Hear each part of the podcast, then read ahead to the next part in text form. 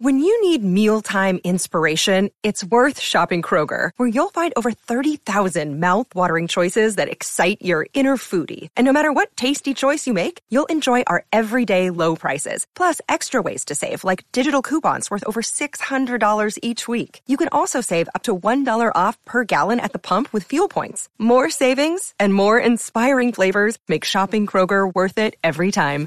Kroger, fresh for everyone. Fuel restrictions apply. Another day is here, and you're ready for it. What to wear? Check. Breakfast, lunch, and dinner? Check. Planning for what's next and how to save for it?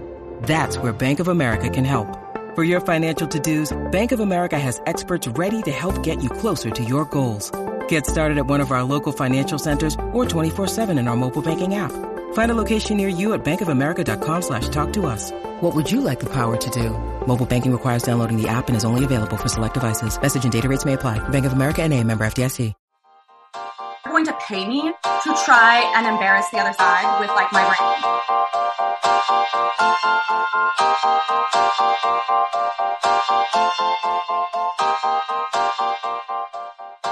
Okay, hi everybody. Welcome back to another episode of Legally Couture. This is Erin, and I have a guest with me today. This is Nicole. You want to say Hi, hi? Hi, I'm Nicole. I'm a third year at Harvard Law School. So Nicole, um, like she said, is the third year at Harvard Law, so she will be graduating very soon. So we have her with us today to discuss a bit about her journey so far in law school, how she decided to go to law school, and what her plans are for the future when she graduates in just like four, five months now. Yeah, when you say it like that, I get um, heart palpitations of Yeah. both excitement and like dread and absolute fear. So that is it's it's coming up. Yes.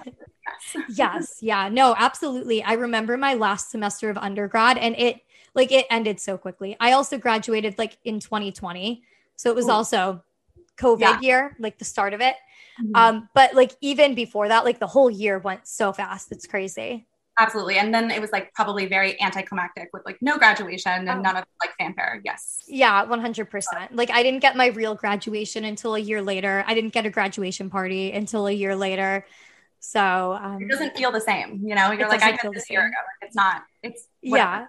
Mhm. yeah no is harvard planning to be in person though this semester Yeah. So right now we're in what we call J term. I'm not every law school has it, but it's a January term. Um, and variety of things you can do during it, but you were like required to be enrolled a minimum of two units. Uh, so we're remote for that because their I, their thought process was like with the holidays and everyone traveling, probably would be safer and give like the current peak maybe more time to like level out before. Mhm. But we are back in person for spring as far as like they've announced we're required to have boosters and we've been, you know, doing the masking situation. So yeah I'm pretty hopeful that we're going to end in person. So fingers Yeah. crossed. Yeah, fingers crossed for you. Um, our school is doing the same thing. I I don't even know if we have J term. If we do, it's not mandatory. Like as a 1L, they didn't even give us the option. Yeah. Um, but we're doing our first two weeks back as remote. So I start next Tuesday and we're going through the end of the month then remote. And then we're going to be back in person and we have to get boosters before then. We Mm-hmm. have to wear masks and we do testing every week as well on campus. Same. Yeah, that sounds about the same. Like our spring term starts the very last week of January going into February. So I think Yeah. we'll probably kind of be going in Yeah. same time. at about the same time. Yeah. And I think from what I've heard, a lot of law schools do follow the lead of like Harvard and Yale and NYU. They look to the bigger schools. So Mhm. I wonder if we even got like our format for it this past fall, like from Harvard. Unclear, unclear. I um not going to talk shit on Harvard, although sometimes that's my favorite thing to do. Mhm. Um, but I'm awfully like I'm like, do we really want to follow the lead? I don't know, but Yeah. it, it happens, so maybe. yeah. Yeah. Who knows? But yeah. So it's super interesting. Um, did you start law school virtually then, or were you in person your first year? No, so I started in person. My fall 1L was 2019. So pre Okay. us knowing that COVID existed, when we Mhm. were like blissfully ignorant about life. Yeah. Uh, and we would like drink off of like six people's like drinks at a party. And like Yep. now I'm looking back and I'm like, this is why I had a cold every two weeks of 1L. Like I Literally. had no concept of like hygiene, ger- like whatever. Yeah. um, but yeah, so we were in person, and so we got to have like the full fall semester experience, and then we had our J term in person, and then a few weeks of the second or spring semester before Mhm. we went remote. And I believe we were the first school that ended up like calling it and like going remote. And I remember just feeling like a huge dystopia because my family back home like didn't realize the severity yet. It hadn't like trickled down to like everyone else. And so they're like, you're being very dramatic. And I was like, no, you don't understand. Like they're sending everyone home and I don't think yeah. we're coming back. Um, so yeah, but I, again, very lucky to have had some, you know, normal yeah. experience before that. Yeah, no, definitely. Um, I remember when Harvard came out and said they were going remote, like my school, my school was actually one of the last ones to go remote at all. But what my school, a lot of schools, including my siblings, I had two sisters that were in college at that time too. Their schools were like, okay, we were on spring break. We're going to extend spring break like two weeks. We're going to keep people home for we're going to extend break for a week and then we're going to do like class virtually for a week. Like we're going to do classwork but it's going to be virtual. And my school hadn't called anything. I was in san diego at the time. So um, i was out there and we were all just kind of waiting but we were also ignoring it. It was my birthday that week. So mm-hmm. it was the like a day before my school decided to go virtual and like my birthday party was like that friday. We were going to like a drag restaurant and then we were going out to bars after so we were like going out, and one of my friends was like, Are you still like, are you still gonna go out with everything happening? I was like, Yeah, like, what's the big deal? Like, I, we're young, like, we'll get a cold if anything. And it's my birthday. So yeah, I wanna go out. So my school like called it that Friday. They were like, you know, we're like, we're gonna go remote. Like, this is the last day we had grad fest that day which is the day we go and we buy our gowns oh, right, yeah. and um, we do like graduation pictures and i remember it was like an hour before they called it um, going virtual. And the guy at the picture station at GradFest was like, you know, you really should do a picture. I was like, you know, like I didn't do my makeup or my hair. And he was like, okay. I was like, I'll do it at the next one. And he was like, there might not be another grad fest. Like there might not be a grad fest too. And I was like, wow. okay, fine, I'll do the picture. And that's like, that was my official graduation picture then that I had for a year until we had graduation in person. Wow. That man was prophetic. Like just my funny story to like counter it. And like in hindsight, right? Like it was a bad decision. We just didn't have the information then. So I don't want to glorify what we did, but like it is funny. Um, Harvard was like, get out, you all have to leave. And then they kicked everyone out of the dorms. They're like, we don't care if you're homeless, like just go. So everyone was like, great. We're like putting people's storage, like their stuff in my storage locker. Like it was wild. But yeah. we were like, we cannot go out without a bang, right? Like we're gonna have a good time. So we went mm-hmm. to Beat Brew Hall, which is like total dive here in Harvard Square Mm-hmm. all like went out for hours closed it down and then migrated to one of the our classmates house and just had like a rager until like you know four in the morning oh and i'm like this is definitely what they didn't want us to do right like they yeah. did not want this to happen mm-hmm. but our logic was that like they still made us go to class and there's like 90 people in class right yeah. like we had a class that whole week and i'm like at this point we've all been exposed to each other yeah. we're at least gonna have a good time. Um, and in yeah. hindsight, I'm kind of glad we did, just because like that was it. Like that was the last time we were all together as a class.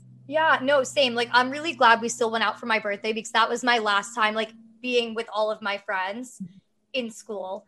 Um, and then my friend did the same thing. She went to St. Anselm in New Hampshire and she mm-hmm. said that they told them they were kicking them out of the dorms for two weeks, but they all were like, We're gonna come back, we're gonna come back. So they were like in denial. But that day when they were kicking them out, they had like a big party in the like upperclassmen housing, which is like condos for them. So they just like have parties out in the lawn. So they just had a giant party all together anyway. And so it's like we all did the opposite of what they wanted. They're like, we're closing down. And we were like, awesome. This is going to be so fun. Let's go party. 100%. But like, like, our thing was like, you made us like, I wasn't in the dorms. So they made everyone move out. Oh, yeah. I was off campus too. Mm-hmm. Right. But I'm like, this is on you. Like you made us sit together in a hundred person room, but then when there were events, you could only have like 20 people. I'm like, yeah, makes sense. It doesn't make sense. No one knew yeah. what they were doing. They were just guessing. Yeah. You know, and obviously now we know so much more. But anyway, yes, that was my like 1L, like, you know, transformation from basically being an in-person law student to yeah. a Zoom law student. Yeah. How was Zoom school for you? Like I know every school kind of handled it differently. Mine was okay at it, but I know some schools were like not good with it at all?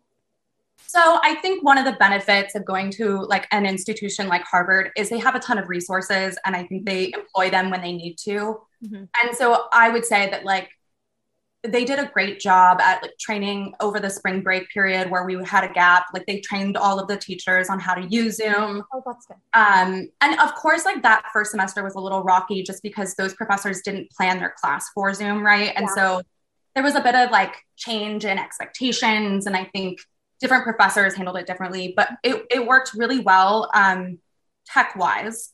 Yeah. I didn't know it at the time. And it was really through like that transition and then the whole second year of law school being online um, that I recognized or started to come to terms like I might have ADHD.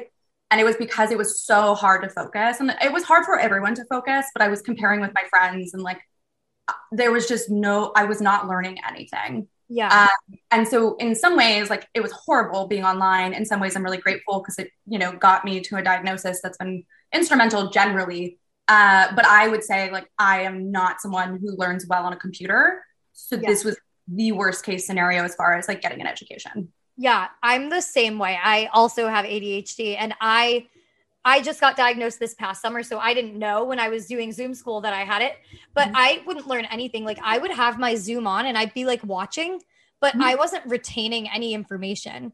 Like I need to be there like in front of someone speaking Mhm. at me with like no distractions. Um but yeah, so that was not good for me and I already knew that I wasn't good at like virtual learning from back in high school when I tried to do one online class. And it took me like an entire year to do a class that was supposed to take 2 months because I just could not get myself through the material. I couldn't focus on it without someone like telling me when to do things. Right. So, Um, same experience, but for me, it was like a entry level communications class in college, and I was like, I am taking like 400 level classes otherwise, and this is just not happening. yeah. Online learning, not for me. And then the universe was like, jokes on you. You're gonna have so much online learning in your Yeah. life. Yeah. So, so interesting. In my class, it was just an economics class. I was like, this is like basic economics. And I just, I couldn't do it. it wasn't happening. No. Not happening. Yeah. So, um, but now I know I have ADHD. And so that's why I can't focus on things. Honestly, though, I don't know if it like this was true for you, but just Yeah. even having something to call it, like I it took the, I had so much shame, and I was also so hard on myself as a perfectionist. Like I was like, "You're lazy," or all these words that like were so harmful. Mm-hmm. And getting a diagnosis was like, it took that off of me. It Yeah. allowed me to like come to terms, and then from there make solutions based on having it, Yeah. not like just trying to like work harder or focus more, right? Like none of that worked. And so I think like so much self love also came from just getting diagnosed. I don't know if that was true for you, but it was just so freeing. Yeah, no, I I had totally the same experience because I as well, I like growing up, I was always like a perfectionist. I was like, I need to do this. Like even if I like hit a goal, I'd be like, I need to do more. Like Mhm. I can do more than this. Mhm. Um, and then also like thinking that I'm lazy if I'm like, oh, I can't focus on it. Like it's my fault that I'm not like getting this reading done, but it's because my brain like could not stay focused on like a reading for more than like 10 minutes at a time. I would be like, why is it take why do I always wait until like the last minute to do an essay? I'd be like, oh, it's the day before the essay is due and I've written like a paragraph. Why do I always do that? But now I know it's because of the way my brain works and I wasn't taught how to work with my brain. Totally. I like as soon as like the diagnosis came together, I reflected so mm-hmm. much on so many decisions I had made. And I like recall like not even writing it the day before. I wrote it the morning it was due. And I was an English major. And here I am just like writing a paper that like is a big deal Yeah. the day it's due. I'm like, that is not normal. Like that's not good. Yeah. Like, that is like not normal in the sense of like there there should have been like someone should have known. And Yeah. I, that's like the issue with women, right? Like we don't get caught, like it doesn't get caught when women are diagnosed early enough Yeah. just because of the way it presents. And so obviously so much of us are getting diagnosed now, Yeah. better late than never. But I'm like, what could I have done if like Yeah. I had been effective for those like first 25 years of my life? Yeah, exactly. Like I wonder where I would be at. I think even like my impulsive decision to go to school in California Mhm. probably was partially based on my ADHD because I was like, I'm bored here. I want Right. to go somewhere else. So I wonder how many of my decisions throughout my life would have been different had I Mhm. like known I had ADHD and been like treated for it. Right. If I wasn't just like always chasing that dopamine and trying to be perfect all the time.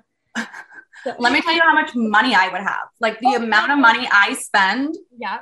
I was like getting diagnosed and I was like, look, I don't do drugs. Like I don't like binge on alcohol. Like it's, that's not my coping mechanism for dopamine. For me, it's like food and spending money on clothes. Yeah. I can't, I can't, I, I cannot afford this. So please help me. Like I need this managed. No, that's literally, I'm the same way. So I've literally been working since I was like 14, just like in the summers, I would work. My dad worked at a baseball park um, as one of the execs. So I would like work in the summer at the baseball park, like in the concession stand or like serving the sweets and stuff. And so I've been working since I'm 14, but I have nothing to show for it. Like I would make the money and I would spend it. I'd be like, oh, $500 on a Taylor Swift concert ticket. Okay, no big deal. Oh, I want to eat this food. Okay, we're going to go eat out like five days this week. I'm going to buy these things that I don't need. So, um, yeah, it's expensive having ADHD. it is. And like also like this like hobby cycling, like the amount of plants I have that are currently dying because I got them when I was like into plants. And I'm like, yeah. I can't be, bought. I look at them, I'm like, I know I need to water you. Yeah. I can't do it. Like yeah. I can't myself to do it. I'm like, I have so many other things. And like I look yeah. at them, I'm like, I'll water you. I walk away, come back, I'll water you. And not, it never happens. Yes. that is what it's like. It's just exhausting no, the only way I remember to water my plants is like once a week it'll pop in my head. So I'll like add it to my to-do list. Yes. And if I don't have it on the to-do list, they're not going to get watered until like I see that they're dead already. Mm-hmm. And then it's too late. But I still like I kill my plants all the time. I killed two succulents in the past like 2 months. Those are supposed to be so easy. Right, right, right. Yeah. yeah. I just killed a spider plant but that's also yeah. Wow. Okay, you're doing great. You're doing great.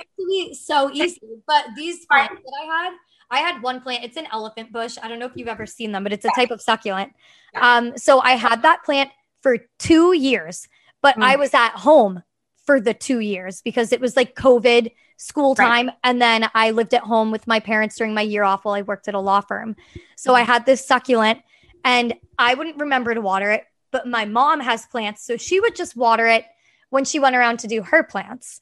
So for like two years, I'm like, wow, this plant's doing great. It's thriving. I get it to New York City. It's dead now, three months and it's dead. Yeah. That, um, well, uh, I love that you were like, I'm doing great with this plant. It was definitely your mother. Um, now we know. Yep. Yeah. so like that's fine. Well, part of it for me is like I am aware that like I'm moving to New York within the next five to seven months. Oh, you're moving to New York? I am moving to New York. Oh my God, we'll have to meet up. That's so exciting. Absolutely. Absolutely. Part like just the aside was like, I don't know if I want to carry all these plants yeah. in a car. Yeah. And so I, I, don't know. We'll figure it out. But yeah. um, we, I mean me and Zeus, I guess. But like it's gonna be fine. But yeah. yes, moving to New York after graduation. That is so exciting. And then I assume you already have a job lined up then. Is it from your internship last summer? Yes. So the firm I summered at last summer is where I'll be returning. Um, I still don't know our start date. I'm assuming sometime like late August, probably. Yeah, after the bar, I would assume. Yeah. So I've been trying to decide whether I'm going to study for the bar here or move to New York and study there. I think mm-hmm. I landed on staying here. My rent is like probably much cheaper than it's ever going to yeah. be. Plus, it's a space that you're comfortable with. So you exactly. might be able to like focus better because you'll know what right. you need to like set up and how to set things up. So it'll probably be better for that. That's my thought. My mom talked me into it. I was like, get me out of here as fast as possible, get me to New York. And then she's yeah. like, let's like think about this. You can live yeah. there as long as you want, but like maybe study here. Yeah. And I think that makes the most sense. I was just more motivated by like the fact that I think there will be more apartments in May than there are going to be in like July, August. But like at this point it's negligible. Like it's fine. So whatever. Yeah i will say about the renters market um in new york the best time of year is apparently this time of year to get apartments. And sadly yes. my rent is like a midsummer rent um because i moved in the summer for school. Obviously i started in august so my right. lease started in july. Um so every year now my lease is going to be up the end of july which is so always going to have summer rent. always going to have summer rent, which is the most expensive time of year and the most competitive. Uh-huh, so much uh-huh. fun. you love that. Well, so one of the things I'm thinking of doing, and I don't know if like I'm not, I talked to someone at the firm who did this, but the firm mm-hmm. has a deal where like if you go through a certain broker that they recommend, yes. they'll pay half the broker's fee. Oh, and I was like talking to a first year and I was like, did yeah. they only show you apartments that are like teasing you that you can't afford? Or like, did they show yeah. you in your price range? And he was like, no, they showed me in my price range. And I'm like, amazing. Okay. I'm just going to hand that to you. Go out and prosper. Find me a dishwasher. That's yeah. really what I need my unit. Yes, um, we have a dishwasher. It was the most important thing. yeah, honestly, like this was the sad. Like I went back home and like they don't understand because I'm from Southern California, so everything there, like okay, even like like less expensive housing is still like more modern, right? Than like yeah. this building. And it's huge. It's so much bigger. Right. And so we were, my friend and I were talking about our wish list for our, our next place, and hers yeah. was like, I really, really want like stainless steel appliances and I want like a two doored fridge or whatever, right? Yeah. Like, well, I would like um, a dishwasher of any kind. Yeah. Uh, a disposal because I don't have a garbage disposal. Oh yeah. Um, and if I really like am living well, it's going to be central air and heat because I have none. Um, and then like best case scenario is washer dryer. And she was like, "You sound like you're living in squalor." And I was like, "No, no, I'm actually living New York." Yeah, I'm, I'm, living great. Let me tell you, this is the East Coast, okay? Yeah. Um, so yeah, it's totally different life. No, it is. Like I said, I went to school in San Diego. So I did deal with the renters market out there. And mm-hmm. I thought things out there were expensive until I moved to New York. And I uh-huh. thought, like, I was like, oh, it's an apartment. So, like, you know, it's kind of small. But I have my New York apartment now, which mm-hmm. is more money for like, I think less than half the space that I had in my apartment um, senior year of college. Like yeah. we had an amazing apartment. It had a balcony with a washer dryer out on the balcony. It had a dishwasher. It had a giant counter that we had bar stools at. Plus, we had plenty of space for a table and a whole living room set up on the other side. Paradise. So it literally, so now every once in a while, I'll be in my apartment or walking through New York City and I'm like on the phone with my mom and I'm like, I need to move back to San Diego. Like, I can't do this. Right. Like, you remind me why I'm here. Um, yes, I I went from being like, okay, all of those things. And I'm like, if I can find a studio with an alcove, like I just want the alcove. Yeah. I'll be made. And I'm like, my my budget is like 35, right? Like that's like okay. a lot of money. oh, yeah. Like, you can you'll find something that you're looking for that. And with the things you're listing off for that price range, because I've I've been looking at apartments a lot, obviously. Yeah. You'll be able to find what you're looking for. You will get a dishwasher, you will get a washer and dryer. You, you'll at least get a studio, but I you could probably get a one bed depending on the part of the city you want to be in. Right, right, right. Um, I'm yeah. I mean, I'm unfortunately shooting for like Midtown Hudson Yards. It's not going to be like the most glamorous, but I don't care. I'm in, yeah.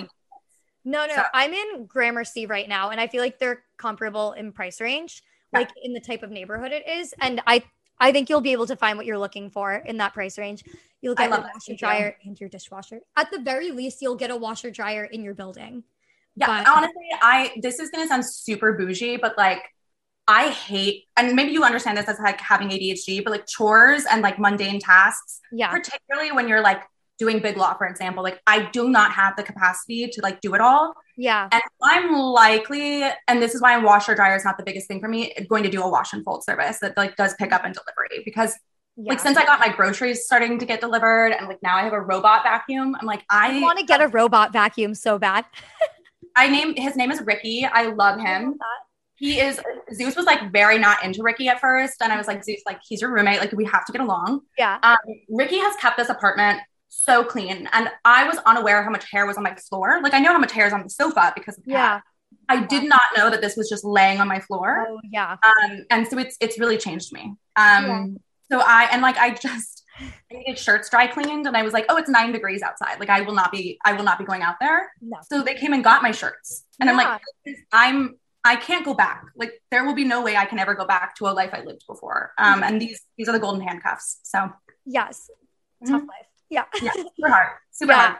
So I generally, I try to do my own laundry, but I do not have a washer dryer in my building. I have to go to a laundromat. So during oh. finals, I will say that like all of December, I did a wash and fold service. I was like, when I don't have time, like I will just dish out the money. I'm not going to try to find the time. Like, right. I'm just going to pay. So I did wash and fold. Um, the one I went to was just across the street from my apartment. So I just dropped it off and picked it up myself. But they also yeah. do delivery and pickup. So if I was really feeling lazy, I could have just called them and been like, "You come pick this up." so my thought process, and obviously this is all project like uh, future projections, not doing it yet, but like I'm not going to spend a lot of money on food in theory because breakfast like I'll have to pay for breakfast on my own, but like the firm mm-hmm. has subsidized lunches because there's a cafeteria. Yeah. So it's like five bucks for a salad bar. And then if you Oh, stay past a certain time, which I will inevitably, like you get free Yeah, dinner. first year. Yeah, you'll Yeah, So I'm just like, I will not be really paying the amount I'm paying currently for food. And so Yeah. I can allocate that to a wash and fold service. Yeah, I love that. I love the thought process. You're like, Thank I you. won't be paying as much for food, so we'll take care of something else.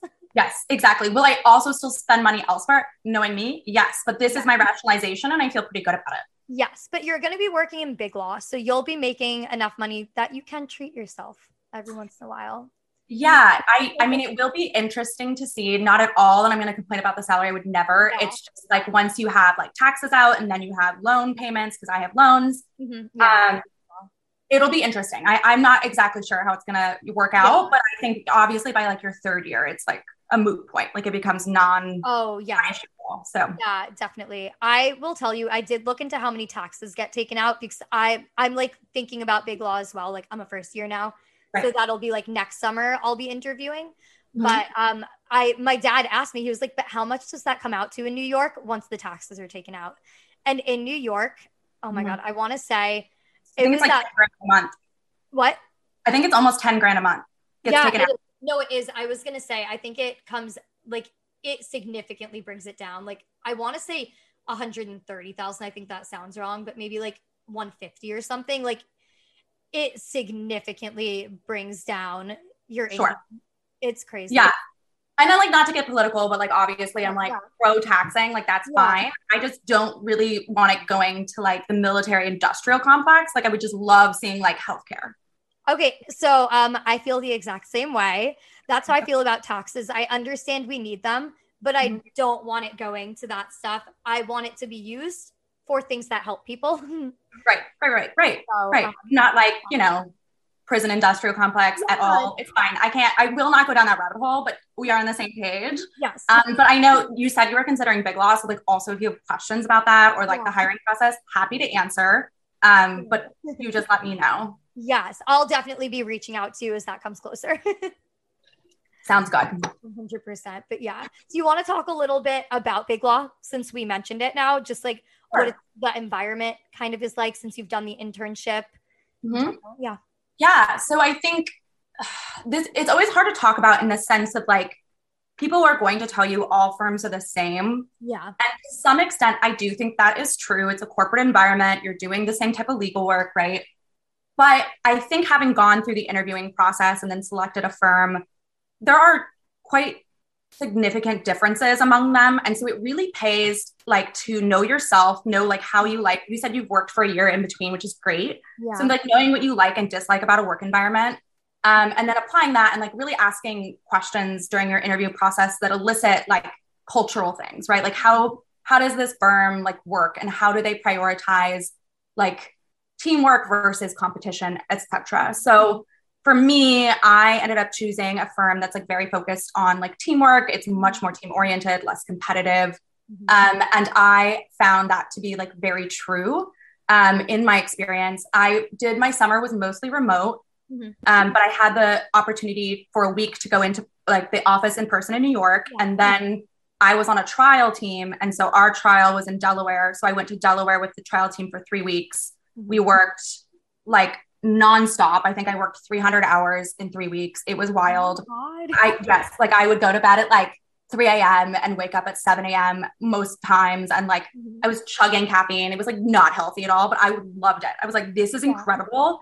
Like it felt like I it was just like the biggest rush. And like people would take naps on the floor. And like this sounds like crazy. I recognize that, right? And like Mhm. what I learned from it was that it was for me. Like I loved litigation. I loved trial. Mhm. and it was the hardest the job ever gets right? Like that is like where it is like the most Yeah. intense. And so if you love it then like that is a really good sign. Whereas i had friends who like had less intense summers but even then that felt too intense for them. And i'm like you shouldn't go to big law. Like this is not like there, you don't have to do this right? Like there are options. Um and so not to scare people but it's just to say that like you will figure out pretty quickly if it's an environment that is right for you or not. And I just don't want to see so many people forcing it, right? Like, I just think that like the misery in the legal profession is in part because people feel you know, that they have to do a certain thing. And I understand like the financial costs and benefits, right? Like I know why people go into big law even if they don't want to, but yeah. it's just to say that I think like also every firm is different. Some firms are really intense and some firms are not. Like mid-sized firms pay the same, right? And like that can also be like a really great opportunity yeah. if you're not interested in the very intense like vault top 10 type situation. Yeah. Um I don't know if that answered your question about summer or big law, but I am happy to go down any path of that. I just uh curious if you have specific questions. I feel like that that vaguely answered my question. My brain's a bit all over the place today. I didn't sleep enough. but, uh, same, same, same. but um, yeah, I feel like that that mostly answered it. That's so. Um, so you're doing litigation then? That was going to be kind of my next question. Like, what are yes. you practicing at your big law firm? Yeah. So just to say, I'm struggling a bit to answer these questions and keep my firm anonymous because my yeah. firm is very distinct. Um, okay, okay. So like we can talk about it off, like not as part yeah. of the podcast, but that is one of the reasons I'm kind of like talking so broadly. Um, oh, that's fine. Yeah. Yeah. So I originally, when I was going through the interviewing process, was like split I didn't know at the time whether I wanted to do corporate work or litigation. And I use that as a strategy, honestly, because I know that it's easier to get hired in corporate than it is litigation. There's just less oh, spots for litigation. Know, know that. Okay. Yes. So, pro tip is like if you're competing for really competitive firms, mm-hmm. I would say either go in as corporate and switch into lit later okay. or do half half. Um, if you're doing half half, you have to have a compelling answer for why like you're kind of split. Like not just like I'm an indecisive person, but my answer and like now everyone's gonna use it. But it's like, oh, I you know I understand that like law school is educational, but like it is not the same as practicing. And so I, having never been a lawyer, do not know whether or not I would like the more corporate style of like legal work or litigation. And I want to explore both before I make a decision. It's like career yeah. like you know, it, it changes your career depending on which one you choose. And that played very well. Um, and so I do think that lended itself to like a pretty successful like interview process. Um, and then I had decided prior to starting at the firm that I was only going to do litigation. I just kind of like really sat with myself and were like, what are the things that you like about law school or the law or things you've done? Mm-hmm. And I love the strategy behind litigation. I like I like tell people it's like in the Queen's Gambit when she can see the chess pieces like moving above her bed. Like that is me with like litigation. I'm like, if we file this, they'll file this, and then we do this. But if we say this, so I love it. Um, but yeah, so I I'm doing litigation. I'm at a firm. The one way firms are kind of distinct too is some require you to specialize right away. Others are generalists forever, meaning you do like a broad range of corporate litigation. Okay. And some are a hybrid where you start general and narrow. Okay. My firm stays generalist. So I'm not like in a particular area of corporate litigation. So we can run the gamut of like antitrust, shareholder derivative suits, um, white collar. Like it, there's just a whole a whole bunch of things, which I like because I with ADHD like need variety. I yeah. cannot be doing the same thing all the time. Yeah. Um, so that is kind of where I landed. And then the trial we did was a shareholder derivative suit. And so it was just really fascinating. I've just taken corporations as a 2L and like all of that was directly applicable to the job. And yeah. so it was really cool to see that come together. Yeah, I wonder if the ADHD also kind of lends itself to litigation because it is almost kind of like a game, like being like, yes. if I do this, what are they going to do? Totally. So I, I, yeah. I also think that's why I love trial, right? Like it's an intense, right? And like ADHD, like there's like studies that show that people with ADHD that are in the medical profession are more likely to be in the ER or things like that, right? Because there's the intensity under like pressure. Yes, exactly. Exactly. So I think that is one of the reasons my brain was just like, I've never been happier when I was at trial, even though I've never slept less. Like it was just so intense and fun and like really like strategic, right? Like like a yeah. game. And so I yeah, I was like, this all makes sense for me now. Yeah, no, right now when I'm looking at internships and like big law stuff for the future for next year, yeah. um, I'm looking more at the litigation stuff because to me that always just has felt like a game. I'm like, that just seems like it would be fun to like do litigation and like be in trial. Right. And I love to argue and I also love to win. Like it is like deeply ingrained in me. And I'm like, you're telling me that you're going to pay me to try and embarrass the other side with like yeah. my brain. what this is like a dream job. Like, and I, it, it, all makes sense looking back at myself as a child. I'm like, I, yeah. my mom, my mom said, my mom was a really great lawyer. And I saw this meme once that was like, when your mom says that to you as a child, it just means you were a bitch. But like, you know what? That's fine. Like, yeah. I, I, you know, but she was like, you could argue your way out of a paper bag. And I'm like, yeah. thank you. Thank you so much. So, yeah. no, that's what people, people have always told me the same thing. And then when I said I was going to law school, they're like, that's fitting for you, Erin. That makes sense. And I was like, thank you. I thought so too. right. I choose to take it as a compliment, yeah. regardless of yeah. what anyone intends it to be. I'm like, thank you. I am incredible. I agree. Thank you so much. yes. Like I know I'm really good at arguing. And yes. like I do always want to win. My yes. dad and I are both stubborn like that though, where we both always want to win. So when we get into arguments over things, it's like it just we have to give up at some point because nobody's going to win. Yes. But um it'll lend itself well to a law career. I think so. I think so. I think like if you're not afraid of conflict, right? Like that's one of the things that people who are currently in law school talk about a lot. Like yeah. they don't want to do litigation because conflict scares them or like it makes them uncomfortable, right? So then like perhaps corporate where it's a little bit more like, you know, you're both trying to get to the same result, but like yeah. negotiating is a little bit easier. But you know, there's something for everyone. Yeah. Conflict, if it's like myself, like I'm fighting with someone, yeah. that can intimidate me. But if I'm like backing someone else up, someone else up, that's yeah. what I like. I like dealing with other people's conflicts and being yes. like the middle person, mm-hmm. not my own stuff. But it's okay because I'll be fighting for other people, not myself.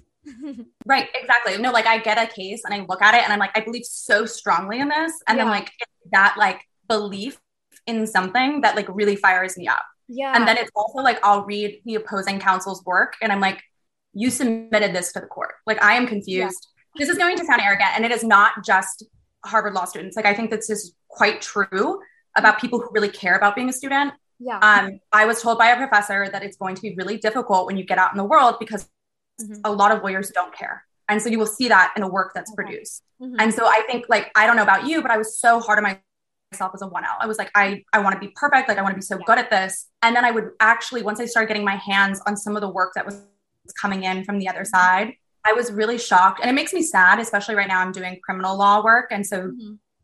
when that is happening, it, like people's liberty is at stake. It's not just money, right? Yeah. Um, but it's all to say that like if you really are passionate about litigation and it's something like that's going to show through in your work, and that isn't the case across the board. So yeah. that's just a boost for you as you go through. Like don't don't get in your head uh, if you're starting to feel like I have no idea what I'm doing. Yeah, no, I do. I actually did see a bit of the like lawyers not caring when I worked at that firm for a year. It yeah. was a small firm, so like I was able to like interact with all of the attorneys all the time. Um, and the partner of the firm, who's the one that hired me, would like tell me about this one attorney that they would be against quite often. Um, she did a lot of family law, so it was an yeah. attorney that frequently um, she was up against. And she was like, the things that this person puts out there, like she's just not even like trying for her mm-hmm. client. Yes. And I'm like, why would you want to be an attorney if you don't even want to do your job? Like if you don't even want to try. Right. But, yeah. Well, it's, yeah, I mean, not, I mean, this might be off topic, but like I'm currently doing basically public defense work. I'm not a public mm-hmm. defender, but it's through the clinic. Yeah. Um, and so I'm in court and I get to see like bar advocates or appointed counsel mm-hmm. like defend their clients. Yeah. And sometimes they just don't. Like sometimes yeah. they just throw their client under the bus or they like say things that like you should never say. Yeah. And I mean, there is no reason a third year law student should be the one that's advocating the hardest in this room. Like, yeah. Not only are you getting paid for this, or maybe you're not, it depends, right? But like you're getting some compensation from the court. Yeah. But like you decided that this is your job. Like you decided to represent mm-hmm. people for like for your life. Yeah. So that apathy and that like lack of effort, it breaks my heart because I'm like, people are, are actually suffering as a result yeah. of like people's inability to care about their job. Yeah. And like maybe when they started out, they were like passionate about it. But if you lose that passion, like you should probably just like switch what area of law you're working in. If you don't feel you can like advocate for the clients anymore because you don't feel passionate about it, don't do it because you're not helping yourself or them. Like Absolutely. you're miserable and they're not getting the um the support that they need.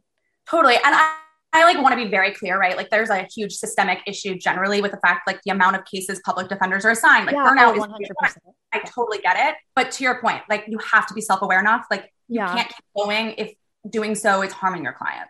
Yeah. I mean, obviously it's a very loaded issue with total like many, many, many things that come together to play in that. But yeah, all to say to the law students or the future law students, like that there you will be fine Like it's Yeah. gonna feel like you're not. You will be fine. Yeah. Yeah. I love that. yeah. Hold on to it. Hold on to that. You will be fine. Yes. Uh huh. Tattoo it on my body, please.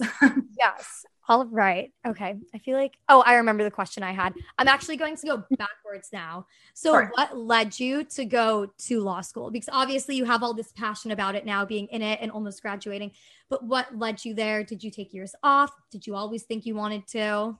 Yeah, these this is a great question, and it, I have to go pretty far back. So, um, I grew up in the high desert in California. It's a pretty low income, like low socioeconomic area, um, and I am a first gen college student. So both of my parents finished high school, but that was their highest level of education.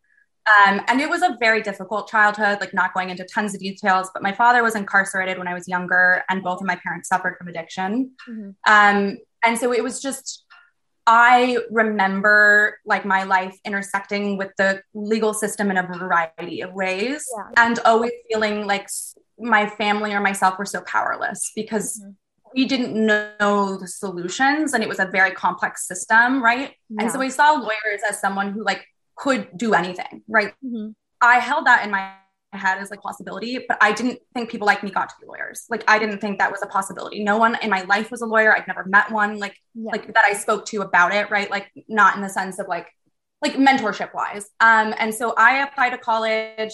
Like it was really sad too. I didn't even know the Common App existed when I applied to colleges. So I only applied to like state schools in California. Um, ended up going to Cal State Fullerton on a full ride scholarship, which was great. Oh, that's amazing. thank you. Thank you. You're i mean it was lovely but but it was just um hard because i also didn't see people from cal state fullerton going into law school right? And so i think like visibility is so important and if you don't see it and you don't know anyone and there's no one encouraging you or knowing how to encourage you it can be Mhm. like very very difficult to conceptualize. So Yeah. This is a long answer, but it's essentially like I always wanted to be a lawyer. I always thought I would be a great lawyer. I just thought I was not going to ever be a lawyer. Um, and so I graduated. I had no plan. I ended up working for three years in continuing medical education. I managed medical nonprofits and was like liaisoning between the board of directors uh, and pharmaceutical companies to Mhm. fund a bunch of initiatives. Interesting work, um, but it was at that where I was like, I cannot do this Mhm. type of job for the rest of my life. I cannot do a desk job. Like I really want more influence and I, I want more Mhm. agency. Um, and at the time, someone I knew had gone to a uh, top 14 law school and I had a higher GPA than he did. And I was like, I'm very competitive and I get a better LSAT score, right? And I was like, if he can do it, I can do it. And so Mhm. again, like visibility or representation is so important. So seeing Yeah. him do it, I was like, I can too. yeah. Um, so I ended up studying, took the LSAT. Um, it was really rough. My my dad actually passed away a week before the LSAT. Um, Oh and so yeah, it was it was not it was a very very difficult time. I'm an only child. Um, Mhm. and so it was like it, it just horrible. Um, so my my score was like not where I necessarily wanted it to be, but I say that just because people will be like, "How did you get in? What were your stats?" And I think Mhm. it's never quite as simple as just like numbers, right? And so I wrote an addendum with my application explaining all of that, and I do Yeah. think that like all of that put together. All to say that is like the path I got here to law school. Mhm. I came with no plan. Like I had no idea. I just knew that like I would be a good lawyer and I would figure it Mhm. out. Yeah. Um, and I have, and I think through it, I've just changed so much. Like law school, I don't know how to like stress enough. Like gives you so much confidence in yourself. Mhm. I think partly it's just so hard and like you push yourself to the extremes, but like Yeah. you come out of it so confident. And I truly now think like about to graduate, right? I do think I could solve almost any problem. Like if I don't know the answer, I know where to find it. And so little child Nicholle, right, the one that said lawyers knew how to do everything, like help their family, like I quite literally can do that now. Like Yeah. I don't not allowed to give legal advice and I don't, but my mom will call and I'll be like, well, I think maybe one Yeah. could do this, right? And like it brings me so much joy. Um, and so that is kind of the very long answer to your question. But I I say that because I think two things. Like one, I know there's so many people out there that like maybe don't know lawyers or like don't have you know that representation. Also, if you can hear my radiator, apologies. This is East Coast life. Um, but I I started the TikTok my TikTok account because I wanted like my thought process was like if I could save one person like an hour or a, a day of doubt, like that would be Yeah. worth it because of how long I spent not wasting time, but like just believing I couldn't.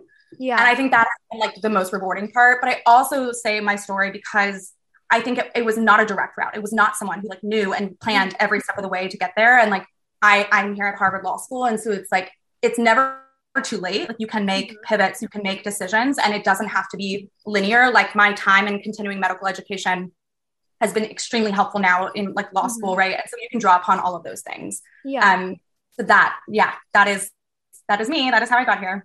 No, that that was actually a fantastic answer. It was a great story because like you said, I feel like a lot of people do think like um like looking at people in law school and attorneys, they don't realize that everybody does come from different paths. It's not like, oh, I'm going to be an attorney. It's like my family is all attorneys. Like no, everybody comes from different places. I don't have any attorneys in my family. So I'm not a first gen college student, but I am a first gen graduate student. So yeah. I'm the first one in my family to get a graduate degree of any kind, right. um, the first attorney in my family. Um, so Congrats. thank you. Congrats to you too. You were first gen college. Thank so you. It's like we're kind of, we have to figure things out on our own then because we don't have anyone that already did it before us. So like a lot of my friends in undergrad, like their parents were attorneys. So they were like, right. oh, like I know I'm just gonna do this and I'm gonna do this type of law. And like my dad told me like to do this or like don't take a year off, just go through. And I'm like, okay, well, like I've got to figure out myself how I'm gonna get there. Like, am I going to do an LSAT class? Am I just gonna study? Am I gonna take it? And do I apply to schools everywhere? Do I pick right. a city? So yeah. um yeah. So that is our episode for today, everyone. So, Nicholle, do you want to tell people where they can follow you? Sure. Yes. I'm primarily on TikTok. I do have an Instagram account, but it's not really that well used. Um, but both handles are the same. It's at Nicholle Patricia. It's spelled N I C H O L L E P A T R ICIA. My parents made it complicated, but that is where you can find me. we love that. Okay. And then you know you can follow us at Legally Couture Podcast on Instagram. I'm in the process of making a TikTok for it. The account exists. There's nothing on it, but you can follow. It's also Legally Couture Podcast on Amazing. TikTok. And then you can follow my personal. It's erin.lindsay13 on Instagram and erin.13.13 on TikTok. I'm actually meaning to change those so they're the same. So I'm going to do that today. But um, that's my handle right now. Amazing. Well, thank you so much for having me. This has been so fun. Yes, no, it was so much fun. All right. Thank you. Okay, bye everyone.